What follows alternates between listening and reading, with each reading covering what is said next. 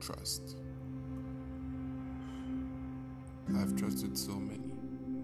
Many have come to me and said, We can give you relief, we can give you support, and we can support your needs. We can give you a good time, and we don't expect too much of you or expect anything at all. Just your soul, I guess. I mean, what else would you have to do with it? Discipline isn't discipline is overrated, isn't it?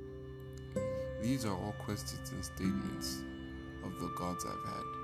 The sins I've sinned, they left me stripped and naked of everything I owned and everything I am. I trusted in their gods, yet in the name of their gods they stole from me.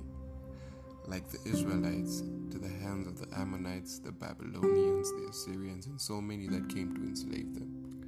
The moment they took their gods, the moment the Israelites chose gods, is the moment they came and conquered them in the name of their gods. I am like Africa, trusting in a pale faced man with a gun and a Bible. The moment I trust in you is the moment you take everything that is good away from me.